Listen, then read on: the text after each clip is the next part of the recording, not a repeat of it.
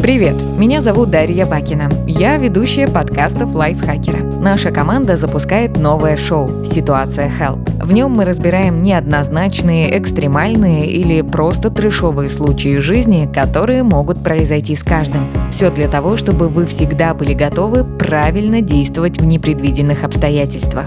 Меня ситуация выбила на сутки. Я сутки рыдала, потому что мне показалось, что это какое-то предательство.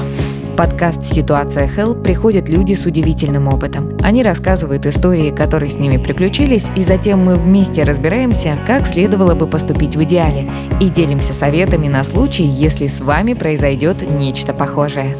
Ешьте шампиньоны. Я, кажется, еще ни разу не видела истории про то, как шампиньон-убийца покосил всю семью. Слушайте наш новый проект по вторникам на всех подкаст-платформах.